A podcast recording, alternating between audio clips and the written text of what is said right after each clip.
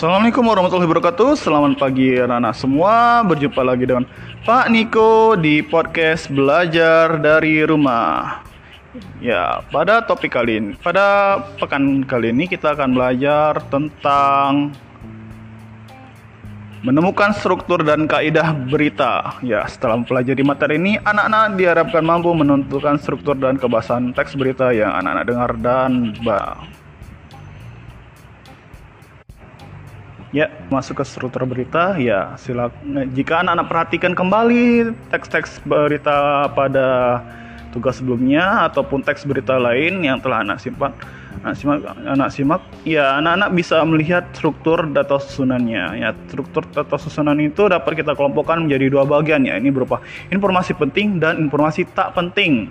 Nah, informasi penting ini juga disebut dengan pokok-pokok informasi atau unsur-unsur berita. Nah, dalam jurnal ilmu jurnalistik atau ilmu persurat kabaran, pokok-pokok informasi ini terangkum dalam rumus 5W1H atau dalam bahasa Indonesia-nya pokok informasi itu disebut dengan adik simba. Apa, di mana, kapan, siapa, mengapa, bagaimana. Apa itu berit apa peristiwanya? Siapa yang malam peristiwa itu? Di mana terjadi peristiwa itu? Kapan terjadi peristiwa itu? Mengapa peristiwa itu terjadi? Bagaimana proses terjadinya. Nah, karena pertanyaan itu lazim ditempatkan di bagian awal pemberitaan yang kemudian disebut dengan unsur-unsur berita. Bagian ini disimpan pada bagian kepala berita di, di tubuh berita. Adapun susunan dari unsur-unsur berita itu variatif. Misalnya ada yang didahului dengan penyajian apa, ada juga apa yang di, diawali dengan kapan. Pertanyaan bagaimana biasanya ditempatkan pada bagian badan berita. Informasi yang kurang penting yang lazim disebut juga pula uraian atau ekor berita, bagian ekor ini berada setelah kepala atau tubuh berita. Jadi yang pertama itu kepala, tengah badan berita, baru ekor. Nah, misalnya ketika berita di letusan Gunung Selamat, ekor berita dimaksud adalah berupa sejarah letusan Gunung Selamat serta informasi yang banyak letusan. Bagian ini tidak memiliki kaitan langsung dengan judul beritanya. Ya. Jadi di sini kata tanya untuk informasi pokok untuk pokok-pokok informasi itu pertama apa, siapa, di mana, kapan, mengapa, bagaimana. Dengan struktur penyajian yang itulah susunan informasi di suatu pemberitaan tersaji dalam pola piramida terbalik. Ya. Ya, jadi bagian awal merupakan bagian dan pokok dan semakin ke bawah itu merupakan perincian yang cenderungnya tidak penting. Ya, jadi ya paling atas itu kepala berita itu yang paling penting semua. Semua hal-hal yang penting harus diketahui oleh pembaca itu ditaruh di bagian atas berita. Lalu rincian yang tidak pen, yang rinciannya ada di tubuh berita. Lalu bagian yang tidak penting itu ada di ekor. Ya kepala berita ini disebut lead ya Hmm, jadi misalnya di sini judul berita dengan suatu penyajian seperti ini, segi kepentingan suatu informasi semakin ke bawah semakin berkurang. Sebaliknya, informasi yang paling penting terletak di bagian atas. Oleh karena itu, jika kita tidak cukup waktu untuk mendengarkan atau membaca informasi keseluruhan informasi, dengan hanya memperhatikan bagian awalnya, kita telah cukup mendapatkan informasi pokok-pokok yang merangkum keseluruhan isi berita. Kita lanjut ke struktur berita eh, struktur ke, ke kaidah kaidah kebahasaan. Ya jika anak-anak perhatikan lagi teks yang teks-teks berita yang sudah dibaca atau simak, tampak bahwa teks tersebut dibentuk oleh kata atau sejumlah kalimat. Dalam teks berita, kata-kata dan kalimat itu ternyata memiliki kaidah atau aturan sendiri. Kaidah tersebut dapat dijadikan sebagai ciri ataupun pembeda dengan teks jenis teks lainnya. Nah, kaidah yang dimaksud adalah sebagai berikut. Pertama, penggunaan bahasa bersifat standar baku ya. Kita menggunakan bahasa Indonesia ya dengan baik dan benar. Hal ini untuk menjembatani pemahaman banyak kalangan. Bahasa standar atau baku sesuai KBB ini lebih mudah dipahami oleh umum, oleh masyarakat banyak. Bahasa-bahasa yang populer maupun ke daerah akan dihindari karena ya itu akan susah dibaca oleh oleh yang tidak paham. Jadi gunakan bahasa Indonesia yang baik dan benar. Ataupun jika menggunakan bahasa populer ya gunakan cetak miring, dicetak miring atau diberi garis marwah. Ya. Kita lanjut ke penggunaan kalimat langsung. Penggunaan kalimat langsung sebagai variasi dari kalimat tidak langsung. Kalimat langsung ditandai dengan dua tanda petik ganda dan disertai dengan keterangan penyertanya. Penggunaan kalimat langsung terkait dengan pengertian kenyataan-kenyataan oleh narasumber berita.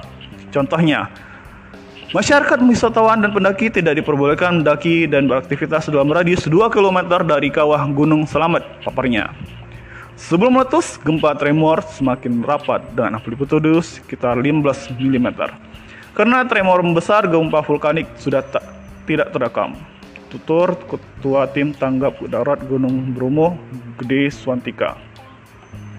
Penggunaan konjungsi bahwa yang berfungsi sebagai penerang kata yang dikotinya. Hal itu tergantung terkait dengan perubahan bentuk kalimat langsung menjadi tidak langsung.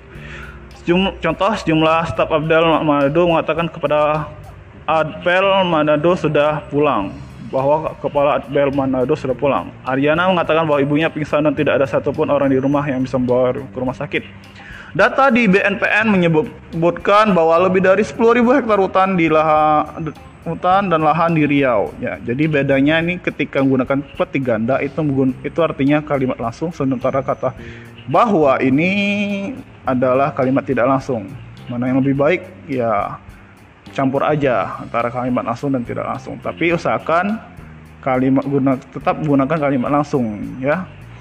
Jangan sampai tidak digunakan karena itu tujuannya untuk mempertegas dan memperjelas berita. Biasanya memperkuatlah intinya. Penggunaan kata kerja mental atau kata kerja yang terkait dengan kegiatan dari hasil pemikiran. Kata-kata yang dimaksud antara lain memikirkan, membayangkan, berasumsi, berpaduga, berpraduga, berkesimpulan, dan beranalogi. Contohnya, mereka memikirkan solusi untuk bisa keluar dari peristiwa-peristiwa yang memalukan itu. Warga membayangkan seandainya hujan itu kembali turun dengan terus-menerus. Lalu ada Penggunaan fungsi keterangan waktu dan tepat sebagai konsekuensi dari perlunya perlengkapan suatu berita yang mencukup yang mencakupi unsur kapan dan di mana. Jadi kita harus menggunakan keterangan waktunya di mana, hari apa, kapan, pagi, siang, sore, malam, lalu tanggalnya di mana, lalu tempatnya di mana. Ya, tentu harus kita gunakan. Misalnya di sini contohnya sekitar pukul 12.45 WIB langit Riau tampak mendung. Gempa dengan kekuatan 5,4 skala Richter menerjang Maluku pagi ini. 10 hari menjelang lebaran, pelabuhan penyeberang Merak mulai dipadati truk-truk yang mengangkut barang-barang non sembilan bahan pokok. Peningkatan arus mudik menjelang Natal dan Tahun Baru di Manado ke pulau-pulau yang berada di wilayah Nusa Utara melingkupi tiga daerah yakni Kabupaten Sitaro, Singihe, dan Kabupaten Talaut terlihat mengalami lonjakan cukup tinggi. Penggunaan konjungsi temporal atau penjumlahan seperti kemudian, sejak, setelah, awalnya, akhirnya. Hal ini terkaitan penyajian berita yang umumnya mengikuti pola kronologis urutan waktu. Sekitar pukul 12.45 WIB, Sabtu, langit Sabtu 15 Maret 2014, langit Riau tampak mendung. Tak lama kemudian, hujan yang diharapkan semua masyarakat akhirnya pun turun. Hujan yang turun di siang bolong ini memang tidak terlalu deras. Itu lokasinya perkampungan. Jadi kita melalui jalan Fatmawati Raya, kemudian masuk jalan Cipete dan masuk jalan Haji Ijian, kata petugas pemadam kebakaran Studi Jakarta Selatan Dendi. Ya, jadi ada kaidah kebahasan ini ada 1 2 3 4 5 6. Ada 6 pertama bah bahasa bahasa gunakan bahasa baku, lalu ada kalimat langsung, ada konjungsi bawah, konjungsi temporal dan kronologis, keterangan waktu dan kata kerja mental. Ya gitulah pemaparan materi dari hari itu hari ini. Kita langsung masuk ke tugas ya. Ya untuk tugas silakan halaman 15 itu ada tabel. Silakan anak-anak cari judul uh, cari di internet. Satu berita nanti ditentukan di situ di judul beritanya apa. Lalu tulis struktur beritanya ada kepala ini tuh paragraf keberapa tubuhnya tubuh berita tuh paragraf keberapa dan ekor berita tuh paragraf keberapa. Tuliskan tuliskan. Lalu paparan isinya isi juga. Tapi seringkas saja ya nak ya. Jangan panjang-panjang karena kalian pasti capek misalnya kepala berita paragraf berapa nanti tulis isinya itu ringkasan isinya aja tubuhnya juga paragraf berapa isinya berapa isinya gimana ekor paragraf berapa isinya gimana itu ringkas saja oke okay. Demikianlah pemaparan dari Bapak hari ini. Semoga anak-anak sehat walafiat. Semoga anak-anak dikuatkan menghadapi pandemi anak-anak dan keluarga dikuatkan menghadapi pandemi corona dan ya semoga kita dikuatkan. Semoga kita selalu sehat walafiat dan ya di rumah jagalah. Itu bantu orang tua. Bantu orang tua beres-beres rumah jangan sampai lupa.